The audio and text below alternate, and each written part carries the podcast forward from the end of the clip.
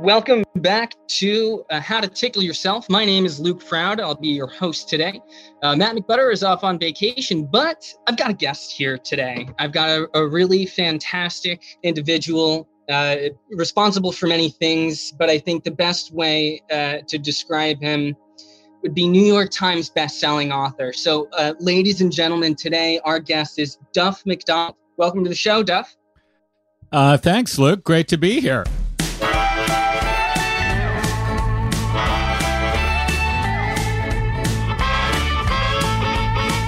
At the present moment, my love, my dear, oh, everything's connected. This life, this world, it's all right now, right here. Right now, right here. Oh, right now, right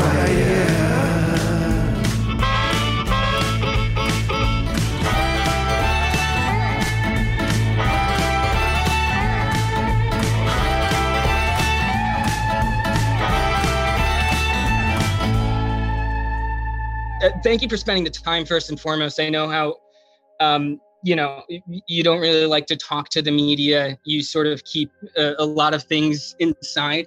J D. Salinger and I share a lot in that regard. J D. Salinger, uh, Thomas Pynchon, and I are known, all three of us, as recluses. Uh, the triumvirate, I yeah, think. The triad. Is, is the way to go. Yeah. So, um, so I thought we would do something a little bit different this week. Since you're in the hot seat, uh, you know, I've been going over through uh, Tickled, and uh, there's some of the concepts in there that I could use a little more juice with. You know, I want to hear a little bit more of what you have to say in the present, which is all there is. Uh-huh. So I want to start off with sort of what I saw as uh, a, a bit of an unfair thing to do uh, was to ask me to ask questions, because every time I uh, sort of went to write a question, I, I found myself just uh, rephrasing your concepts in my own words, mm-hmm. which I think is just a way for them, for me to remember them.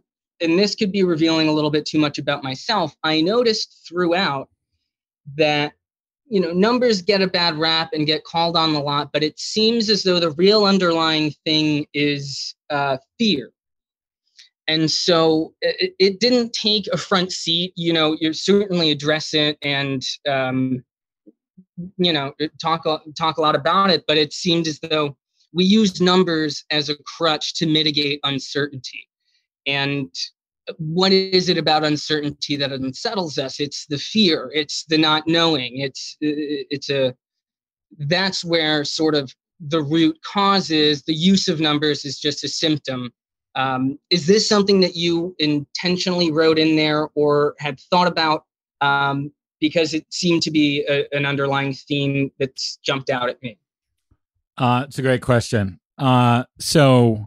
And and right on point, because in addition to, like, I have the anti-quantification argument, but I also have an anti-time uh, discussion. And now we count time, right? But but the argument isn't really about the counting of time necessarily. It's about the idea that time even exists.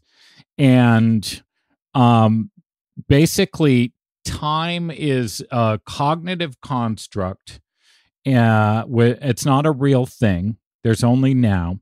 And the future is basically, as you say, uncertainty. It's what's going to happen. And numbers, as you know, as again, you just pointed out, are one way that we try to get a hold of and um, exert and feel a sense of control over what is happening to us. We look at trend lines, we predict trend lines, and we say everything's going to be okay because this number is going to turn out fine, or it's going to get better. But your main point in that question is dead on. It's not numbers that are the problem. They're a symptom of the problem.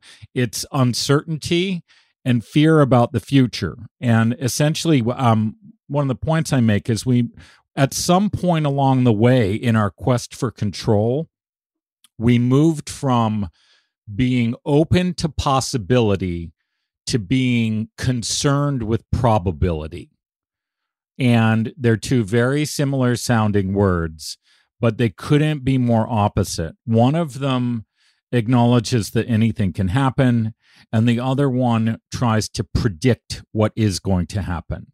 And we want to be, we want the first, and we've drifted into the second. Okay.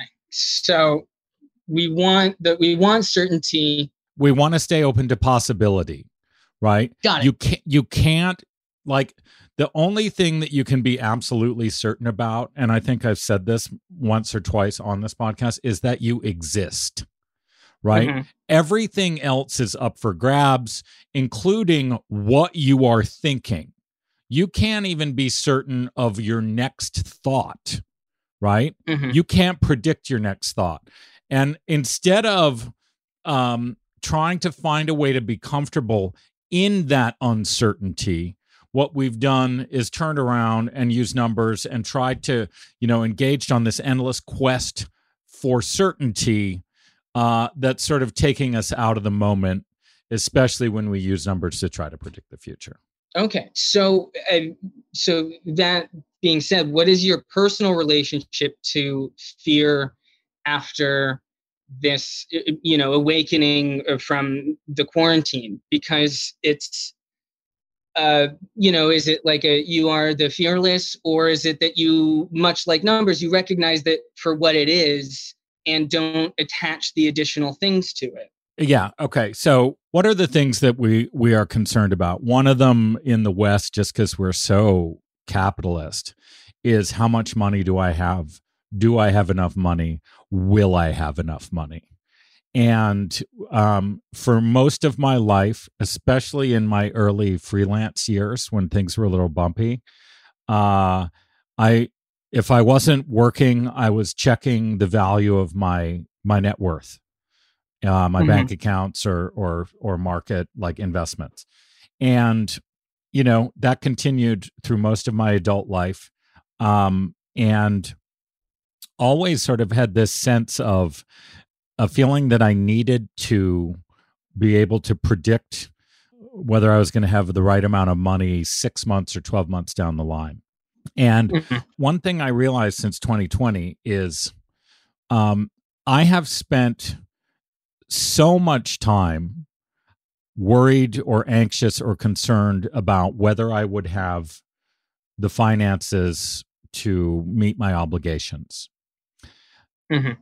In my entire life, I have never, not once, been unable to sort out what I needed when I needed it. So on the one hand, you have a lifetime of worry about whether that would be the case. And on the other hand, you have not once was that worrying ever merited. So one thing that I have uh, done a lot less of in the last two years is uh, look at the value of Uh, look at financial values. I know that, and it's because I know that whatever situation I find myself in, I'm going to do what I need to do.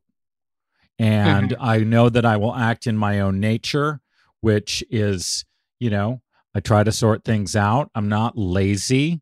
Um, try to be creative when you need to figure stuff out.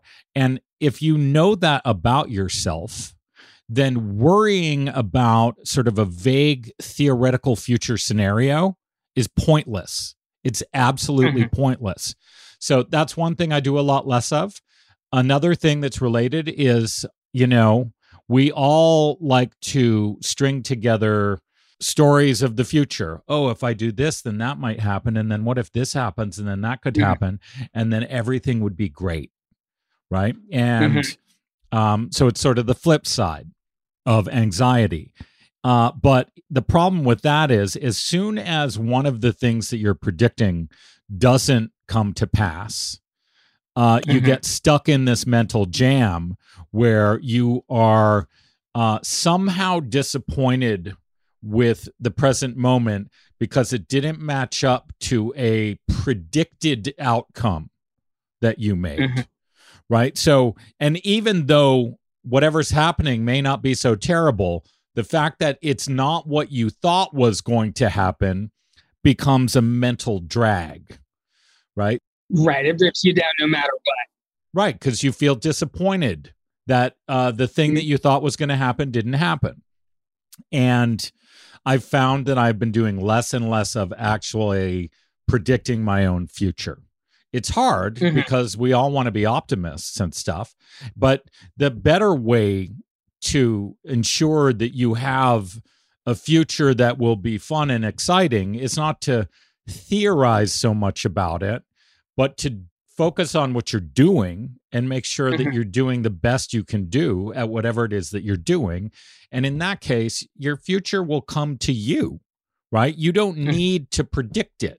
And in fact, you can't, you can only predict a narrow realm of things, right? Like things that you may be able to exercise some control over. You can't predict mm-hmm. what other people will do. You can't predict like broader things. You can't predict cultural things. We know from COVID that you can't predict major, major, major things. So natural things. Yeah, like get out of the business of prediction and turn your awareness to what you're doing right now, right now, do the best job you can of it, and you have nothing to worry about, because you're doing the best you can do, right? That's all you can do. So those are the two main things. I'm not, my my level of concern has gone down, and my level of sort of future projecting has gone down.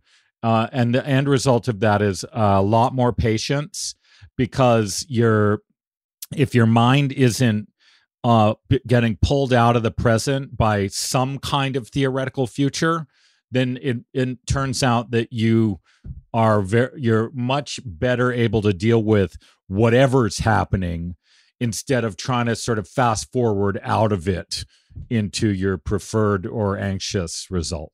Earlier on in the book, you give your, for lack of a better word, your, you tell your professional story, your sort of development from, uh, you know, a kid wanting a leather briefcase to, you know, New York Times bestselling author and uh, author of Tickled, the book. So what you credit throughout, you know, all of the the tumult and transitions from, you know, uh, uh, Goldman Sachs and having debt to, uh, you know, being at Red Herring and, and Red Herring uh, dealing with the, the dot-com bust. It's luck is sort of how you've, it's all luck, how any of these things came to be, is sort of how you've described it. So is there, isn't there a saying, uh, um, and excuse me if this isn't the full thing, but sort of luck equals like preparation plus timing? Sure. Uh, if you're crediting luck to a lot of these things, like is is preparation a, is there a specific term, form of preparation involved in the self? Or uh, is uh, luck just a factor that we have to accept alongside the factors like fear and, um, you know, calm and peace and joy and tickle? So I've gone uh, far off the other end of that. Well, um, Joey was the one who pointed me to the whole notion of we're not the doer. The ego thinks it's the doer. You are not the doer. Your mind is is claiming credit for things that are happening that you would have done whether or not you were thinking about them or not, because you will act in your own nature. So luck is basically another way of saying um, things happen, right? And what you want to be able to do is to be able to react, to be in a position to react to things that happen, right? So I would turn, I would say, I don't, the preparation plus um, timing, is that what it was? Luck is preparation plus timing? It's something, or? something along those lines. Yeah, I think we overvalue uh, doership in the West, but there's another way to think about preparation, which is you all, you want to be in the game, right? This is a game. It is the play of consciousness. And what you want to do is be doing things so that things can float into the realm of opportunity and consciousness for you. So if you're not doing stuff, no luck will come to you, because luck doesn't land on the guy who's sitting on the couch, stoned, playing video games, right? Luck, luck, you know, lands on the guy who's out doing the thing, who meets the random person who happens to know this thing, and they get, and you end up doing something together, or you get an idea out of it. So to me, I made a couple like decisions in my life that um, were a little jarring. One, to leave Wall Street. Two, to try writing books. Uh, you know, a couple different jobs, and then, you know, finally Tickled being a departure. And the looking back at them, I don't claim credit for, um, oh, I'm such a genius, look at the decision I made. But what I do think I have shown an ability to do is to respond in the moment to a new thing. And to say, you know what, I might as well, why not, right? Instead of, oh, no, I don't want to do that. It's not the thing that I do, right? So if you could characterize my career, you know, in in, in a number of ways, but w- what one of them is that it just sort of switches direction occasionally. As you mentioned, some very serious moments, it was a big swing from, you know, what would be considered reliable and comfortable and certain, right? You're okay with, you know, what the outcome's going to be. Right. And then it's, it just comes down to something felt wrong and then something else felt right. And it's like, you know what, this is the time to make this move. And uh, I was not present in most of my life. So I can't really claim it was from presence. I don't know what it was from. It was from a, maybe a little more uh, comfort with uncertainty. I wasn't that worried. Like, money wasn't a great motivator for me. Uh, it never has been.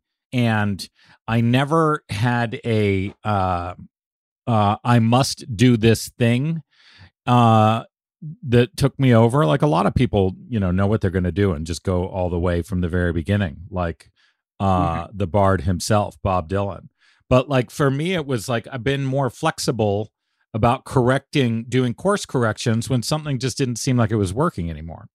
So it was, uh, you know, you weren't aware of, of the presence. It was just that the lack of, it was a sort of negative purpose. It was not that you knew what you wanted to do. You were establishing what you didn't want to do. Exactly. And there's, um, you make a great point, because I bring this up in a bunch of different ways in the book.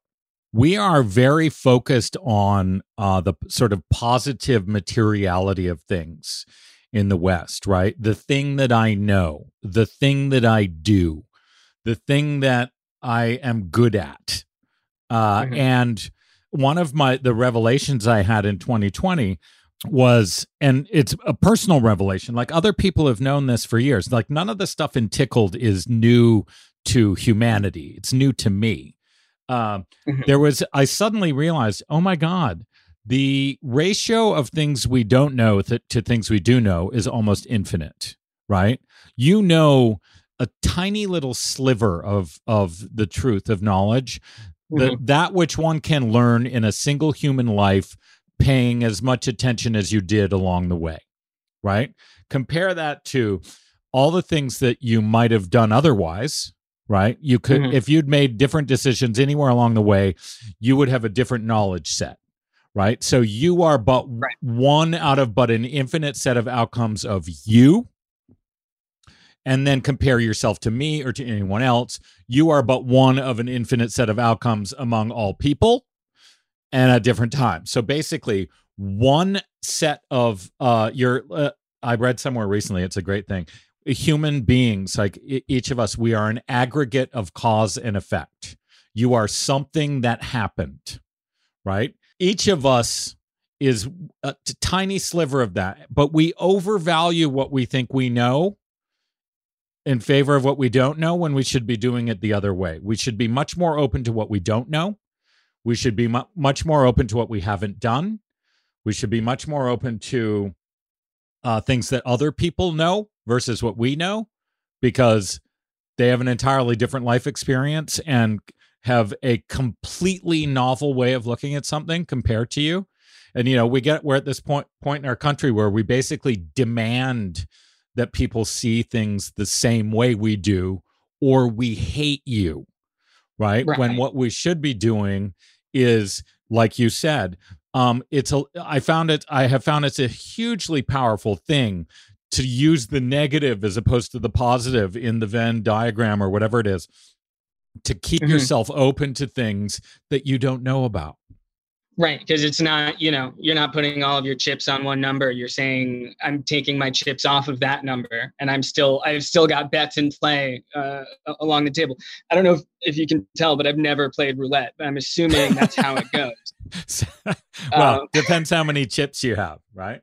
So, but, but you, you make a good point. It's like so much of our culture is about uh, picking a course, picking an idea, Uh, leaning into it, doubling down, and going all in, right? Mm-hmm. When, you know, that can work out for sure, but we do ourselves a great disservice by um, overvaluing our own experience and our own knowledge in light of the fact that we are but an infinitesimal part of the truth, and other people, other experiences Uh, have way more to offer us than we seem to be able to acknowledge. Interesting. So I'm trying to think of a way to breach this. Uh, there's a film that just came out recently. Um, did you see Everything Everywhere All at Once? I did. We uh, saw it on Amazon, actually. I, you know, I guess I knew, but I didn't know. I don't think that you can actually see, if you're willing to pay twenty bucks, right, while a movie's get... still in the theaters, you can watch it on, at home. Yeah, so we watched it at home. What a what a great movie! It was fantastic, and it you know one of the the big questions in the film is sort of, if nothing matters, then what's the point? Versus nothing matters, so there's nothing to worry about. Right. And what I'd like to hear is, is your take, because I, I didn't pick up on, maybe sort of glances on it in the book, but the the what's the point in trying if nothing matters? Or if we're all the same thing, you know, then where do I begin and where do you end? The sort of anomie or um, wanderlust, the drifting alone, where where does that fit in with the ticklish? Or how would you reach out to somebody who's convinced that that's what the, what it what it means to say that so nothing matters here? So here's how I would respond to that. There, it, the Vedantists will tell you that there is only one thing, right? And that is mm-hmm. the self, the self of all. And the one of the implications of that is, if there's only one thing, uh, that we're all God, we're all just a, uh, you know, God has little viewfinder cameras out here on Earth, and he's he's watching this show that he put together through sentient objects, right? We're all we're all little cameras. A fiber optic network. Yeah, fiber optic network, right? What do you think we're all this stuff we're building externally? It's mimicking the interconnectedness of all things. So if it's all one thing, then there is nothing to be afraid of. Because if you're the only thing, then there is no other. So if there's nothing to be afraid of, then there is nothing to be concerned about as regards the future. Things are going to happen. And in nature, nature has its own laws, right? So you will run into other sentient piece, beings in nature and interact with them. But what you can do is shift to a mode of, wait, if we're all one thing, I should have the same love for everyone as I do for the self. And we can interact in a way where uh, there is no edge, there is no anxiousness between us, and we can um, get the most out of our interactions. So stepping back, though, it doesn't actually have to lead to Uh, nothing matters, right? If we're not the doer. What it can lead to is there's nothing to be concerned about, so therefore enjoy this. It is a play of consciousness, right? So basically you are starring in a play about a miracle called you.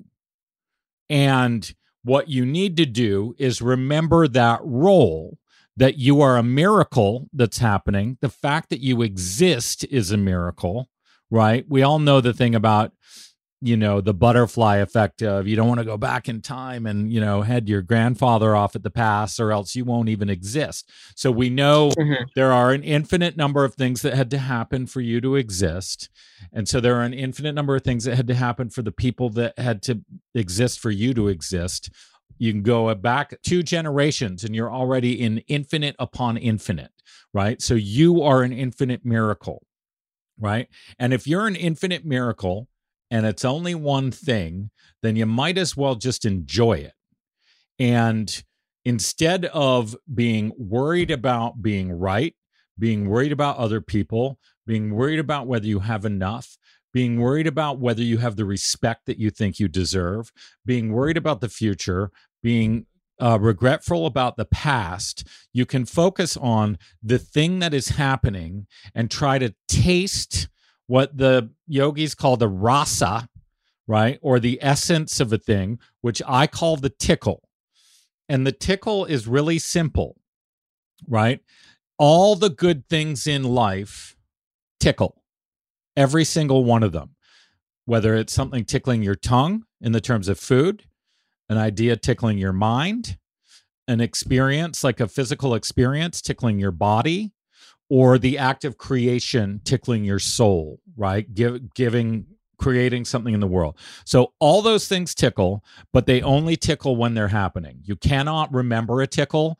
You cannot anticipate a tickle. Well, you can anticipate it, but you can't actually invoke the feeling of it, right? So right, it's not it's not a button you can press on demand. It's right, not, it's, it's like it's like, like orgasm, right? You can't you can't be like, oh, I remember that orgasm. You don't remember that orgasm.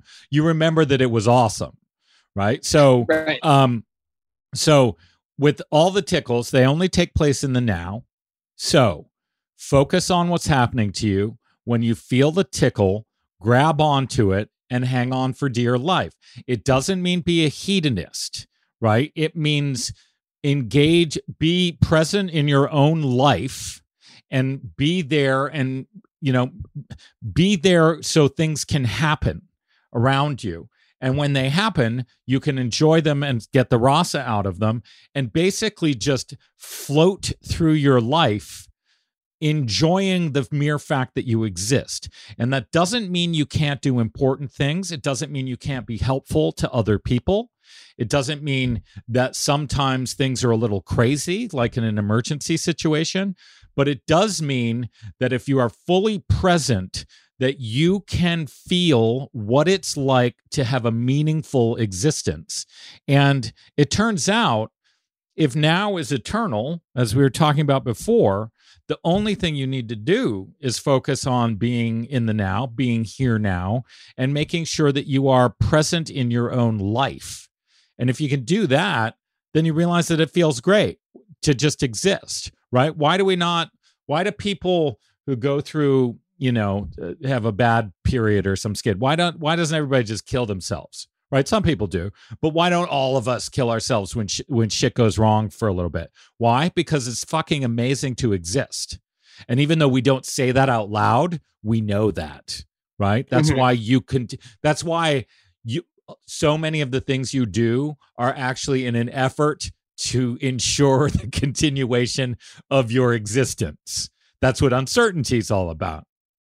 There's there's an interesting thing in there that you brought up, because I uh, I did try to kill myself, and I was institutionalized in a in a psych ward after that event. And uh, I would say that my uh, mentality throughout my life has like uh, has graced has sort of like grazed uh, the tickle verse in in waves and in ebbs and flows, sometimes longer than others.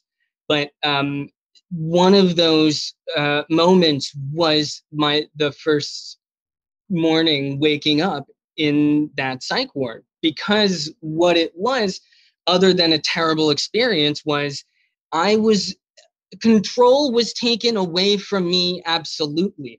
Even if I wanted to assert control on something, and I did, I had no ability to. So it actually put me in that situation to, hey, slow down, you're here. There's nothing you can do about it. The things that you're worried about, they can't happen. They're not, they're, they're, you are just here right now. And that's what you have to deal with. And it was a, it was a moment where it wasn't, again, it wasn't, uh, it wasn't internal. It was an external thing that went, oh, oh, I either need to accept that I have no control or I'm going to actually go crazy. So, um, you know, I, I feel like my own rev- like awakening was, was, um, put on me from outside too during quarantine. So we do mm-hmm. the things we do, and then suddenly we're put in a situation where it snaps us out of a fog we were in. But to your mm-hmm. point here, I just read this from the Dalai Lama yesterday. Oh, perfect. If a problem is fixable, if a situation is such that you can do something about it, then there is no need to worry. If a problem is not fixable, then there is no help in worrying. There is no benefit in worrying whatsoever. So suddenly we realize, and it's a good thing that you were an amateur at suicide. Thank God you weren't a pro. uh, that yeah, yeah. you you get you get you get snapped out of. Um, and we're glad that you're here. And but you get snapped out of a a thought pattern that's been working against you. And there's some, you can have a moment where you're like, oh, wait, actually, this is amazing that I'm here. And that's, mm-hmm. like you said, that's the tickle. There, we have experiences all day long where if we weren't so distracted, we would all feel that tickle more. Mm-hmm. And what you want to do is, or sorry, what worked for me is focusing in on those things that bring joy to me because they tickle. Things that irritate you don't tickle, so don't focus on them. And right. uh, that which you give, you know, focus to expands, focus on those things that tickle, and soon you'll be able to feel like it'll be more apparent because you're not distracting yourself by getting irritated about shit that you don't need to be irritated about or concerned or worried or regretful or any of that. Because there's only now. Right. Whichever we're doing. And, you know, there's only now. So like in most situations, if we asked ourselves, oh, my God, why am I getting so worked up? Is everything okay right now? The answer is generally yes. Right. In some situations, you could be in a um. A crisis situation. A situation. Right. But in those ones, you're not generally thinking about how everything sucks. You're doing what needs to be done. So um, the thing that we need to get better at is stopping the all this thinking about how everything sucks. Like I was at a dinner last weekend, and one of the guys I was talking to basically gave me this spiel for fifteen minutes about how everything sucks. And we were looking out at the Ashokan Reservoir from a really high view. It was a beautiful view.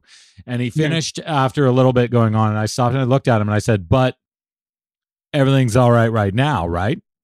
And he mm-hmm. was like, yeah, actually, yeah, it is. And I was like, right. So in fact, everything's actually great right now, and right. now is all there is. So whatever you were just saying was all speculative. And, you know, it's it turns out, so I f- stumbled into presence by accident. I'm trying my damnedest to stay there. But it turns out the more focus you put on trying to stay there, the better you get at it. And, you know, there's a bunch of crossovers. Like, like I said, the Vedantists say there's only one thing, the self, right? Mm-hmm. You could also just call that now. You could call it existence. There are some sort of fundamental principles, right, that mm-hmm. sort of tower above everything else. You exist. That's great, right? Uh, there is only now. It's the only thing. So focus on it. The self is all. So treat everything as one. They're all sort of circling around the same idea, which is stop with all the thinking. Stop with all the concerns, focus on the one thing that's real, and that is what is happening to you, and let let it roll, baby. We're back to roulette again. Yeah, we're still letting it roll. So I Uh, I want to uh, I want to thank our guest today, Duff McDonald, for um, being here. Uh, a, a great writer, a great friend, uh, and exceptionally kind. So um, I thought I would end today just uh, with uh, with I've got one for you. What? Who's in control of this show? Sir, please, can, can we cut his mic off, production? Can we just pull the plug? Uh, so I've got one for you today, and uh, this is from a little bit back in the day. So grave robbers used to be referred to as resurrection men. And it's really just all about how you label it. So are you saying that you refer to current, like if you hear about a grave robber today, do you say, actually, it's their resurrection men? Right. You're not going to see the New York Post headline with like resurrection men strike again. Right. And I'm just trying to bring it back, bring it, put it into the consciousness of now. Always look at the yeah. bright side. Uh, we'll give you full points for that one because it's a great example of it's all just your point of view. And here's another one to close out, like we normally close with Aryabindo. We'll close with a quote from Swami Vivekananda. He's got this book called Meditation and Its Methods. And he was talking about, um, you know, we were talking about knowledge during this show. And I talk in the book, but also we've spoken about it on the podcast that uh, the idea that knowledge isn't something that is outside of you.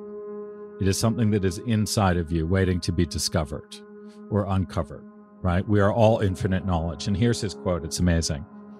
He says, knowledge is inherent in man. No knowledge comes from outside. It is all inside. What we say a man knows should, in strict psychological language, be what he discovers or unveils. What a man learns is really what he discovers by taking the cover off his own soul, which is a mine of infinite knowledge. We say Newton discovered gravitation. Was it sitting somewhere in a corner waiting for him? It was in his own mind. The time came and he found it out. All knowledge that the world has ever received comes from the mind. The infinite library of the universe is in your own mind. On that note, thank you, Luke. Thank you, Duff. For uh, joining us again on this show. We'll have you back soon. And thank you, listeners. We'll be back with you next week. Good Luke.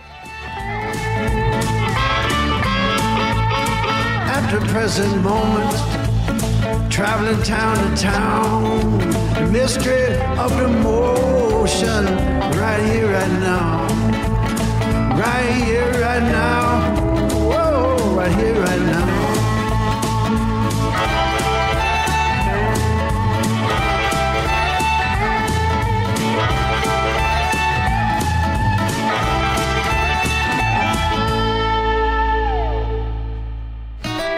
You've been listening to How to Tickle Yourself with your hosts, Duff McDonald and Matt McButter. You can help us by liking, subscribing, and sharing this podcast with others. You can talk to us and see what else is happening on Instagram and Facebook at How to Tickle Yourself. This program was recorded in Studio B of the historic Rockledge Recording Studio and the Tunnel Under Arundel.